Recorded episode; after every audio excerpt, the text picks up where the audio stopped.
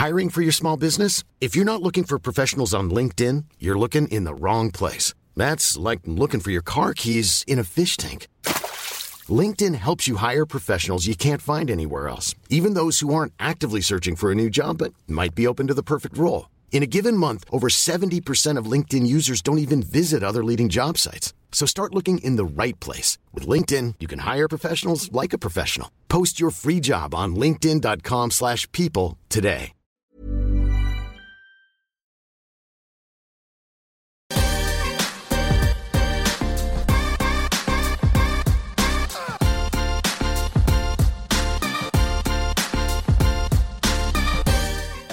Dimitri, Oui, bonjour. Euh, on est ravi de te- de t'inviter à, à cette web émission de l'Entertainment Lab euh, by Newton Studio. Euh, tout d'abord, est-ce que tu peux nous dire en, en quelques mots ton parcours euh, et puis aussi d'où est venue cette passion pour l'innovation? Alors, euh, auparavant, je travaillais pour, des, pour les grands groupes. Je travaillais pour General Electric, SFR ou HP. Et en fait, ce que je souhaitais, c'était utiliser les innovations pour résoudre des vraies problématiques qu'ont des entreprises. Parce qu'il y a une grosse, un gros sujet, c'est qu'il y a plein d'innovations, il y a plein de problèmes. Et c'est d'être capable de justement faire le pont entre d'un côté des problèmes et des solutions innovantes. C'est ce que je voulais faire. Et puis après, les mettre en œuvre. Donc, c'est comme ça que depuis maintenant 6 ans, j'ai créé euh, Livosphère particulièrement dans le domaine de tout ce qui est l'intelligence artificielle, les objets connectés, et là plus récemment sur la partie tout ce qui est économie circulaire. Et alors justement, sur ton activité actuelle, est-ce que tu peux la décrire? Est-ce que tu peux nous parler de l'Ivosphère? Oui, ça va tourner autour de trois, euh, trois domaines différents. Le, premier, c'est vraiment de, euh, c'est vraiment de, comme un architecte, en fait, de partir des problématiques d'une entreprise. J'ai travaillé pour des entreprises comme, euh, comme ou comme Chanel. Euh, et par exemple, pour, je prendre l'exemple de Moët Hennessy, hein, euh, pour réaliser du champagne, il y a plein d'étapes différentes. Ça va justement du, euh, de la vendange, donc le vignoble, la vinification, la logistique, euh, et puis après, bien sûr, la, partie consommation, enfin vente et consommation. Et ce qui est intéressant de voir, c'est quelles sont les différentes soit les frictions, les problématiques qu'ils rencontrent à chacune des différentes étapes, et de trouver quelles sont les innovations qu'on peut mettre en place justement pour que ça soit soit plus efficace, que ça parle moins de temps, qu'il y ait moins de gaspillage. Et en fait, c'est tout le rôle que j'ai eu pour euh, la mise en place en fait de l'Innovation Lab, hein, qui se trouve donc euh, avenue de la Grande Armée pour Moët Hennessy, hein. c'est d'identifier l'ensemble des différentes innovations et comment on peut mettre en place ces innovations dans cette entreprise. Et euh, ce qui est vraiment intéressant, c'est que ça ne va pas uniquement, c'est pas uniquement de tiens, voici tel ou tel type de solution qu'il faut mettre en œuvre, ou voici les idées que j'ai, mais c'est comme un architecte de concevoir les solutions à partir des problématiques et surtout après de les mettre en œuvre. Donc si on se Mhm. plante, euh, c'est pour soi, mais si on réussit aussi. Et donc c'est de les mettre en œuvre jusqu'au bout, comme par exemple un architecte le fera avec un maçon.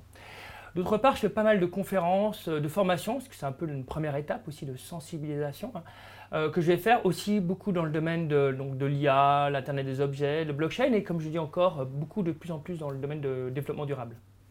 Super. Euh, alors justement, on parle d'innovation et comment, quelle définition tu donnerais aujourd'hui toi à l'innovation? Alors, si on regarde justement l'étymologie, innovation, c'est tout ce qui est neuf et tout ce qui est nouveau.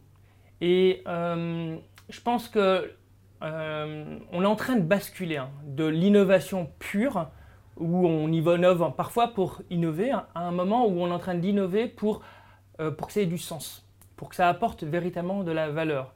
Donc on n'est plus juste dans je crée quelque chose de nouveau, hein, mais d'abord je me pose la question de là où je veux aller, hein, et ensuite, je vois quelles sont les innovations qui sont pertinentes ou pas pour y arriver. Ensuite, bien sûr, il restera toujours de l'innovation, euh, je dirais, disruptive, qui parfois ne vient euh, que d'une idée, mais euh, le fait de remettre en perspective l'innovation par rapport à un objectif, en particulier maintenant dans le domaine, ça peut être dans le domaine de tout ce qui est réchauffement climatique, mais aussi inégalité sociale, c'est quelque chose qui est devenu essentiel. Est-ce que l'innovation, euh, je pousse un peu la question, est liée un peu aussi au sujet océan bleu par rapport à océan rouge? Je dirais qu'il y a l'océan rouge, c'est des business models déjà établis, des structures, etc. Bon, industrie classique. Et océan bleu, bon, bah, on est plus à la Netflix pour sortir des cadres d'un système existant. Quel regard tu as, toi, là-dessus? Parce que c'est un sujet très actuel sur euh, comment des sociétés redéfinissent les contours d'une industrie, ou etc. Alors, Aujourd'hui, bah, évidemment, l'innovation la plus simple, hein, c'est, je dirais, l'innovation incrémentale, qui en fait va nous laisser dans cet euh, océan rouge, en fait. Euh, on va être de plus en plus poussé vers l'innovation, je dirais, plus disruptive, aller vers des océans bleus. Pourquoi? Parce que dans un certain nombre de cas, les modèles d'océan rouge ne fonctionnent plus. Notamment, je dis, pour des raisons de durabilité ou pour des raisons aussi économiques.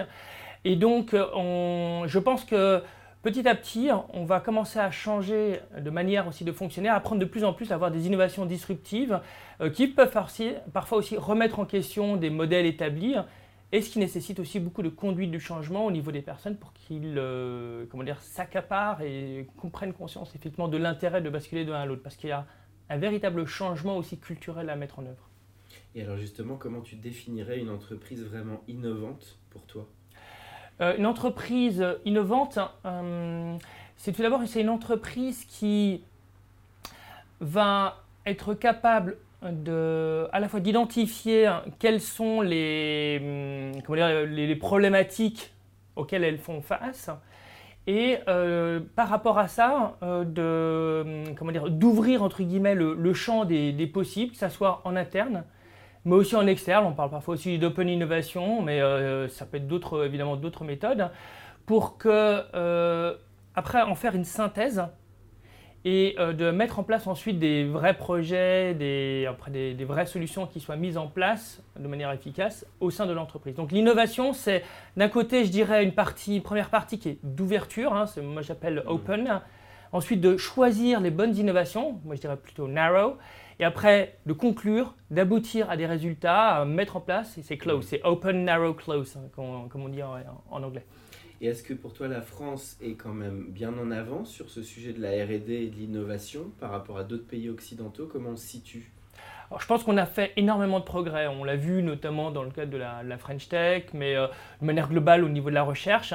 Euh, il y a énormément d'innovation. Le point où on a encore un peu du mal, c'est de basculer de l'innovation euh, qui a été euh, imaginée une fois à un modèle qui soit, je dirais, euh, enfin, excusez-moi du terme, scalable, mais qui soit industrialisable, utilisable, déployable de manière large. il y a eu un grand travail qui a été fait entre d'un côté des grands groupes qui essayent de se rapprocher de plus en plus de startups pour intégrer cette innovation. Ça se fait, je dirais, de mieux en mieux. Euh, néanmoins, je pense qu'il y a un vrai travail pour que, euh, notamment en France, on bascule plus facilement vers des solutions qui sont implémentables de manière large et que ce ne soit pas fait par des grands groupes, notamment des GAFA par exemple. Et alors justement, je crois que tu vas souvent au CES de Las Vegas. Oui. Euh, c'est un très grand salon et très connu pour sa portée d'innovation. Toi, l'apprentissage que tu as eu de ces salons qui sont un peu une très belle fenêtre sur tout ce qui se passe dans le monde. Oui. Alors, ce qui, ce, qui, euh, ce qui, est très intéressant au CES, c'est qu'en en fait, il y a du, euh, du bon comme du moins bon. Il y a énormément de choses différentes. Et on peut y trouver chacun des choses différentes. Moi, j'y trouve beaucoup, à la fois, j'y fais à la fois une veille technologique, mais ça me permet aussi de voir quelles sont les différentes tendances. Un exemple ici, au CES, euh, d'un côté, on va voir, un, on a beaucoup parlé de résilience, développement durable, quand on regarde au niveau des exposants, il n'y en a pas tant que ça. Donc, euh, je pense qu'il y a beaucoup de greenwashing aujourd'hui. Hein. et euh, on le voit aussi même au niveau du CS, on arrive, je pense, à un niveau de maturité, une sorte de, seuil, où on se pose la question, mais euh, toute cette tech, est-ce que ça sert vraiment à quelque chose Et je pense qu'on a vraiment basculé sur, au fur et à mesure sur du sens. Ok, bah, très bien, maintenant, essayons d'utiliser cette tech pour faire quelque chose qui soit pertinent. Et donc en termes d'innovation que j'ai vu au CES, bon, on a beaucoup parlé de la 5G, mais là encore, ça va être intéressant de voir comment, euh, ça, va évoluer parce que dans certains contextes, ça a tout à fait du sens, hein, notamment pour euh, tout ce qui est ce qu'on appelle du critical IoT, ça peut être un véhicule autonome, la santé, l'industrie, ça a du sens. Est-ce que ça a du sens, euh, par exemple, pour augmenter le débit des téléphones par rapport à la 4G je pense que l'intérêt est quand même moindre que ce qu'il y avait peut-être entre la 2G et la 3G par exemple, ou la 3G et la 4G. Donc peut-être qu'il vaut mieux se concentrer sur la 4G. Donc est-ce qu'avoir une couverture complète de la France en 5G, est-ce que c'est pertinent?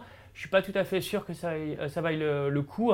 Et donc se pose la question derrière de, bah, ok, j'ai de la 5G ou j'ai d'autres choses, il y a aussi de la VR, de la R. Euh, est-ce que ça a du sens ou pas? Parce que ça, c'est une question en t'écoutant euh, que je me pose, c'est que souvent l'innovation ou les tendances drainent pas mal de choses qui peuvent être un petit peu gadget.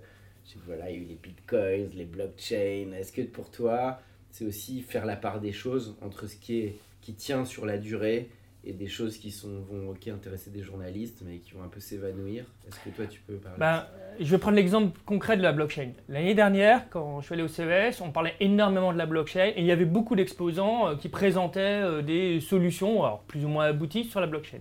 Cette année, on en a encore parlé, mais c'est vraiment retombé en termes de, euh, enfin, même de buzz, en termes de médias.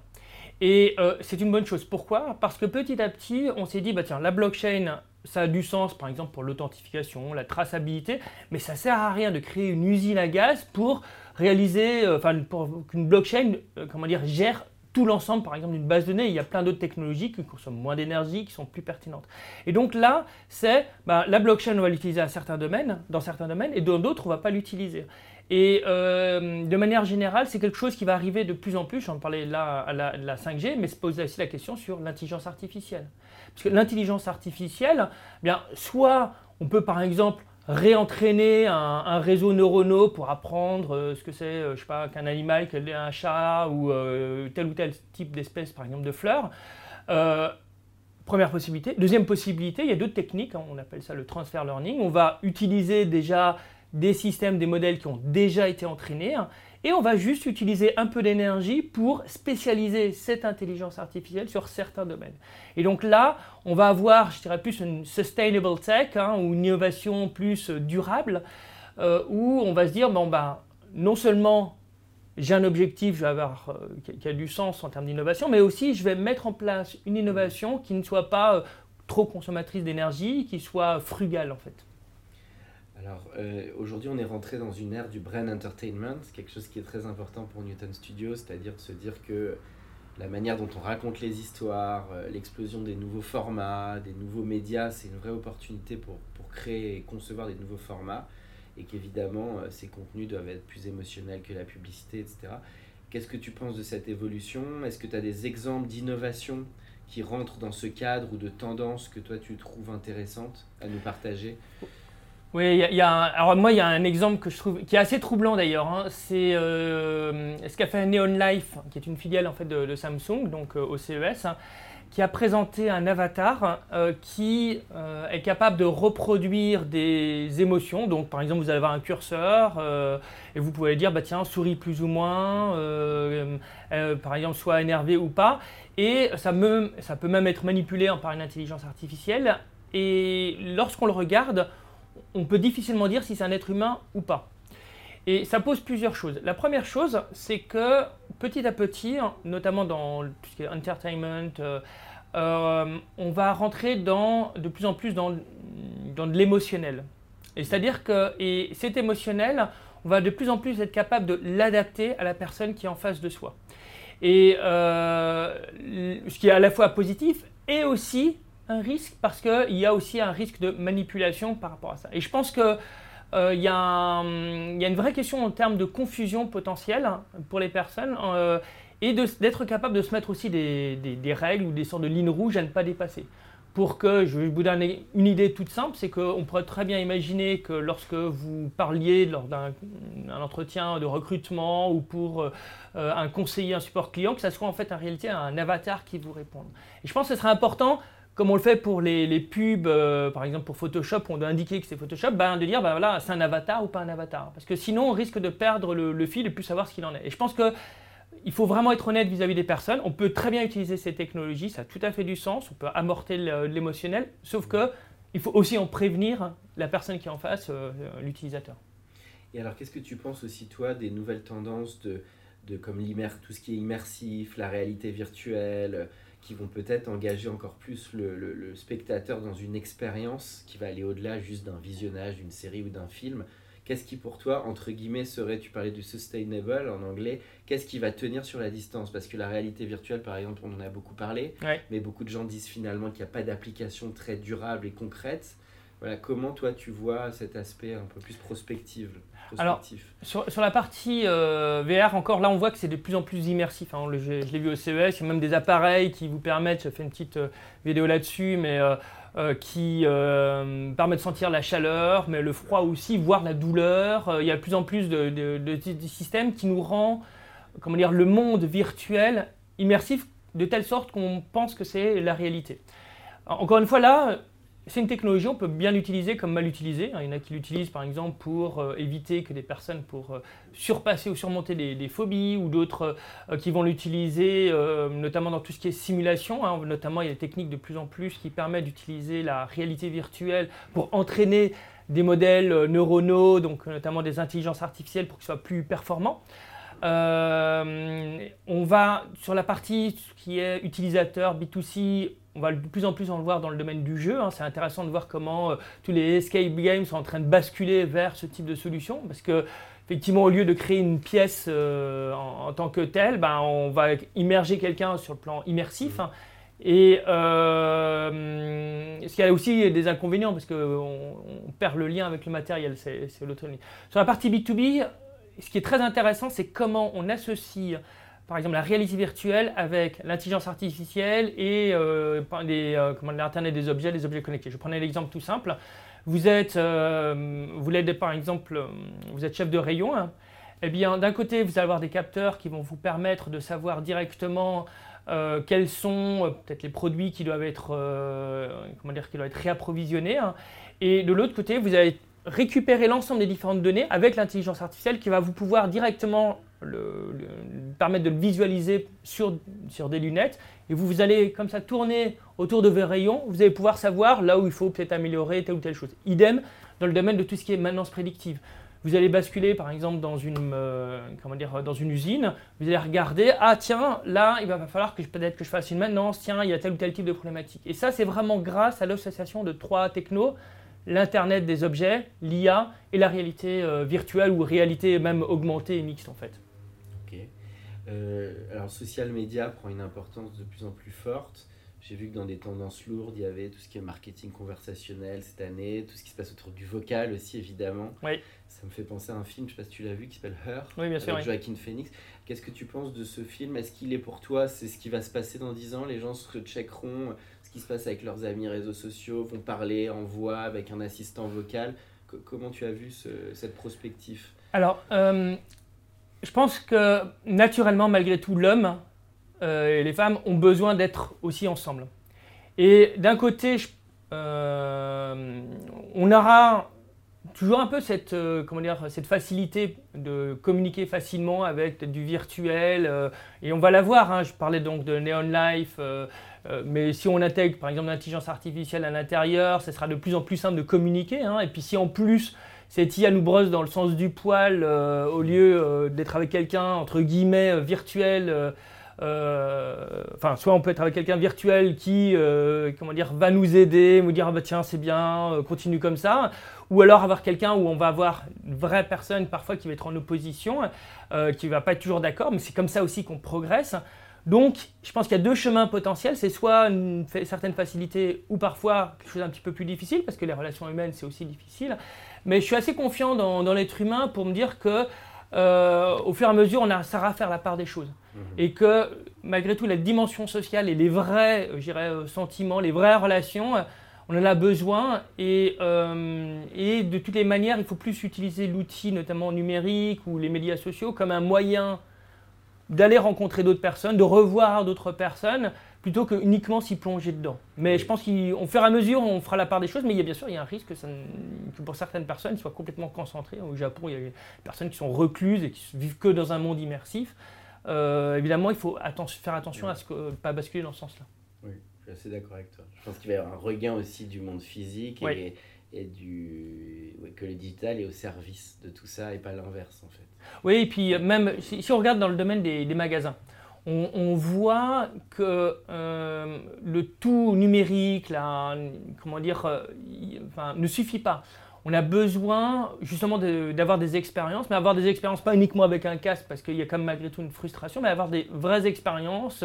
L'exemple typique, ça peut être euh, dans un magasin de faire par soi-même certains objets. On parle de plus en plus de, pouvoir réaliser ces objets avec des, éléments de récupération, des choses comme ça ben, créer une expérience, par exemple dans un magasin où vous allez prendre certains matériaux et créer votre propre produit, hein, eh bien, euh, c'est pas du tout la même expérience que d'aller, euh, par exemple, soit acheter euh, sur Amazon ou ailleurs euh, un, un, habit. Hein. Et je pense que l'expérience, notamment de création, l'expérience avec d'autres personnes, c'est vraiment ce qui va devenir de plus en plus important, notamment pour les magasins ou pour le, physique. C'est vraiment apporter cette expérience.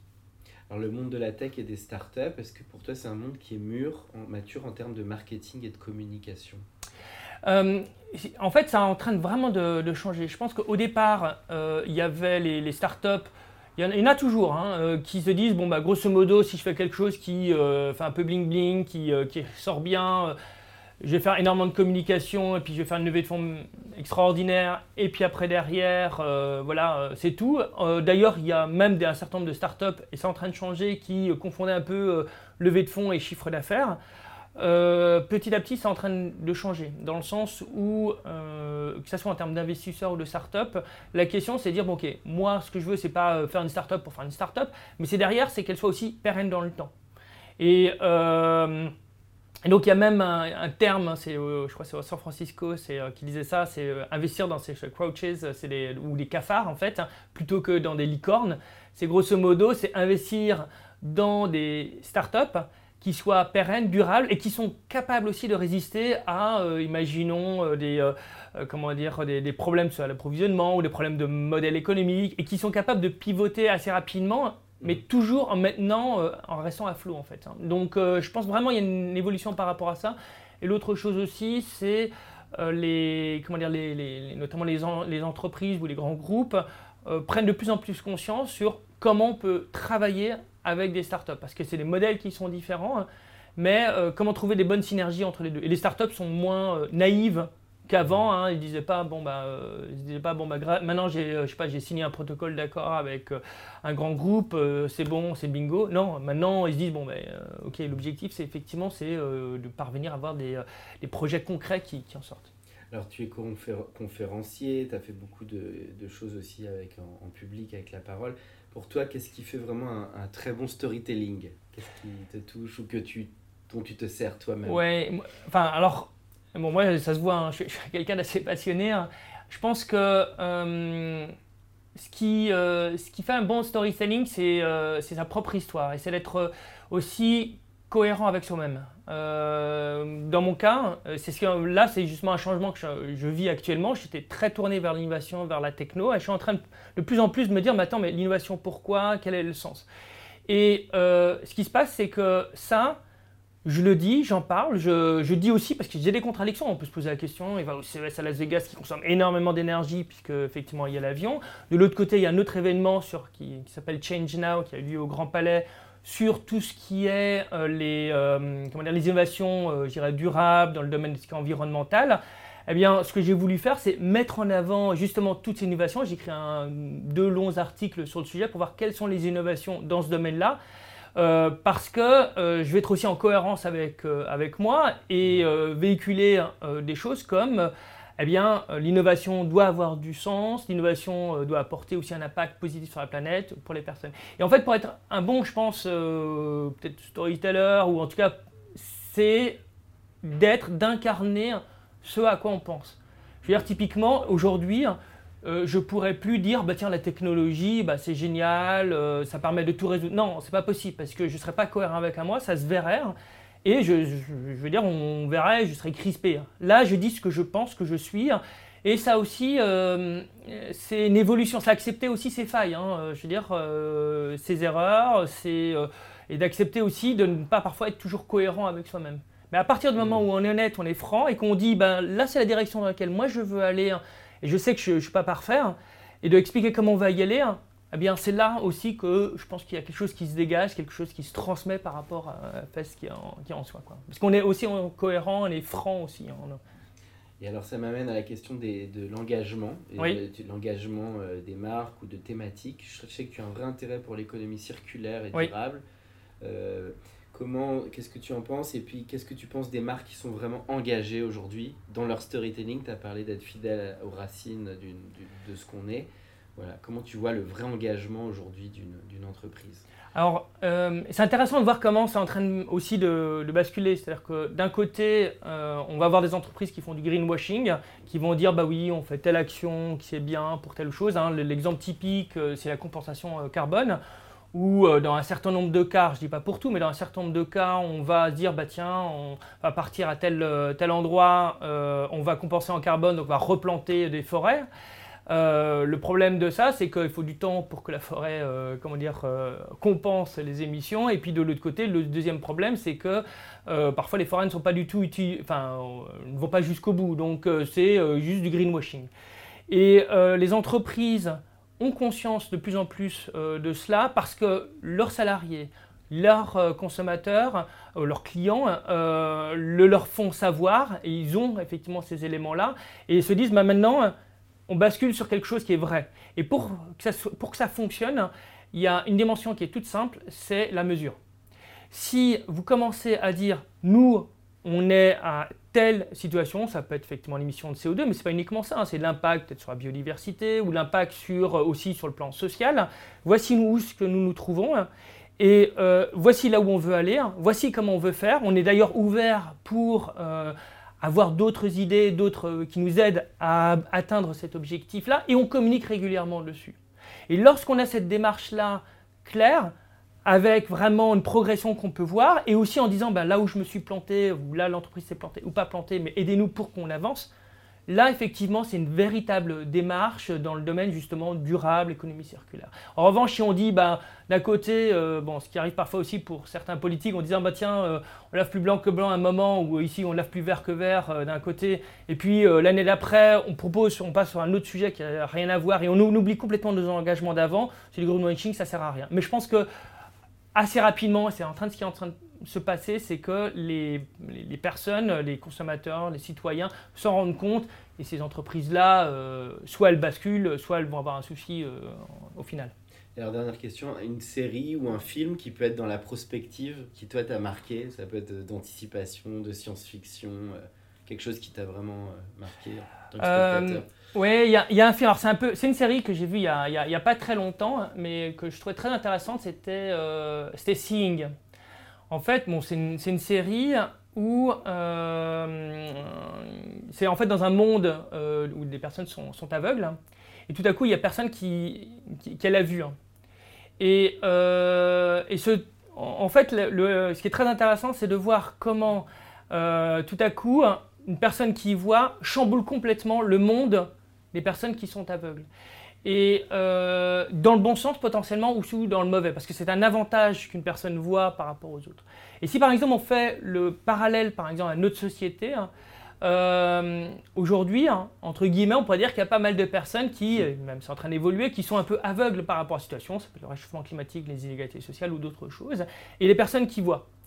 Alors pour l'instant, les personnes qui voient n'arrivent pas toujours à basculer de l'autre côté, mais et ça, je pense que la capacité des personnes qui voient, qui anticipent ce qui va arriver hein, et à pouvoir le communiquer, hein, c'est quelque chose qui, euh, qui, est essentiel pour montrer la voie. Il y a un autre point juste par rapport aussi à ça, et je, je, parlais par exemple euh, de, Greta Thunberg. Euh, il y a une première phase euh, qui est une phase où on se dit, ben, on se rend compte des problématiques. Et il y a une deuxième phase, et ce que je pense certainement euh, Greta Thunberg fera, et puis surtout d'autres personnes, c'est de basculer au mode d'action. Ok, on voit qu'il y a un problème, on a qu'il y a un souci. Bon, on peut très bien faire des procès à l'État si on veut, c'est une chose, mais surtout ce qui est important derrière, c'est quelle solution qu'on va mettre en place sur le plan aussi local, il y a un vrai enjeu au niveau local pour mettre en place des solutions, notamment résilientes, euh, entre voisins, entre communautés. Hein, pas, ça ne suffit pas, mais ça a aussi un élément. Et après, euh, euh, d'avancer. Parce qu'il y a une des problématiques, si on regarde les personnes qui étaient dans les années 70-80, elles imaginaient l'an 2000, c'est un imaginaire positif. Le problème aujourd'hui, les, les, jeunes qui ont je sais pas, 10, 15 ans aujourd'hui ou 20 ans aujourd'hui, ils imaginent 2050, on leur parle d'effondrement, de catastrophe, etc. Il faut créer un nouvel imaginaire, un imaginaire qui donne envie. Hein. Et ça, c'est, je pense que euh, ce sera le rôle des prochaines Greta Thunberg, c'est de proposer ce nouvel imaginaire et pas de dire uniquement, bah ok, c'est moche, la situation actuelle. Non, où est-ce qu'on veut aller? Qu'est-ce qui est positif? Et ça, je pense, c'est un vrai enjeu. Bon, bah super, ça sera le mot de la fin. Merci, beaucoup, hein. Dimitri. Avec plaisir.